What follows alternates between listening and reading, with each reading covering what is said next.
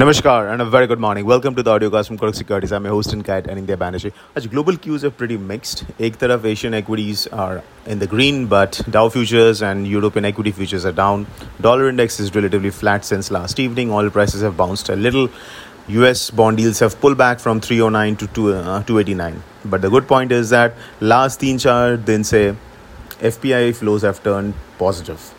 So this is something we need to watch because agar FPI flows is going to become positive for India, it's going to be a major supporting factor for the Indian rupee because the bigger trends in the USDINR is created by the carry trade and the FPI flows and which was consistently negative for the past few months. So this is something we need to watch very carefully the FPI flows and that could be the reason why 80k per uh, dollar rupees are unable to stick every time it uh, gets above 80 it gets sold it's just not the rbi intervention because rbi has been selling quite aggressively uh, since much uh, lower levels so i think it could be the flows uh, fpi could be a little bit of uh, corporate flows a bit of uh, exporter hedging all these things may be the reason why it is unable to stick above 80 but अगर price action पे ध्यान दे तो it is still bullish and chart structure indicate जब तक 79 60 70 के ऊपर futures है तब तक we have to assume that the trend is upward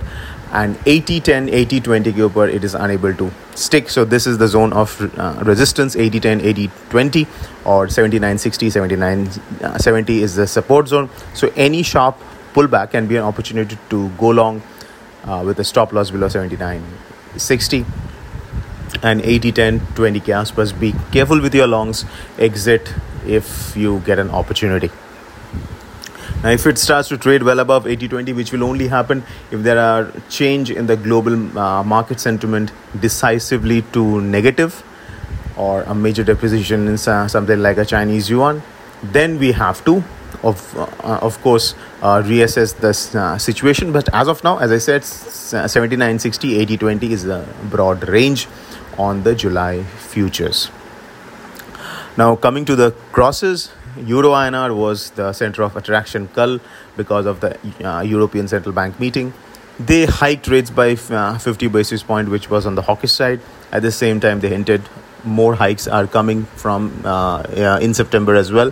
But two things uh, or two pointers from the ECB chief, which poured a uh, cold water uh, over the euro dollar, one was Joe, uh, the anti fragmentation tool or the uh, program which they have announced to buy bonds of the uh, peripheral countries to prevent their yields from uh, rising.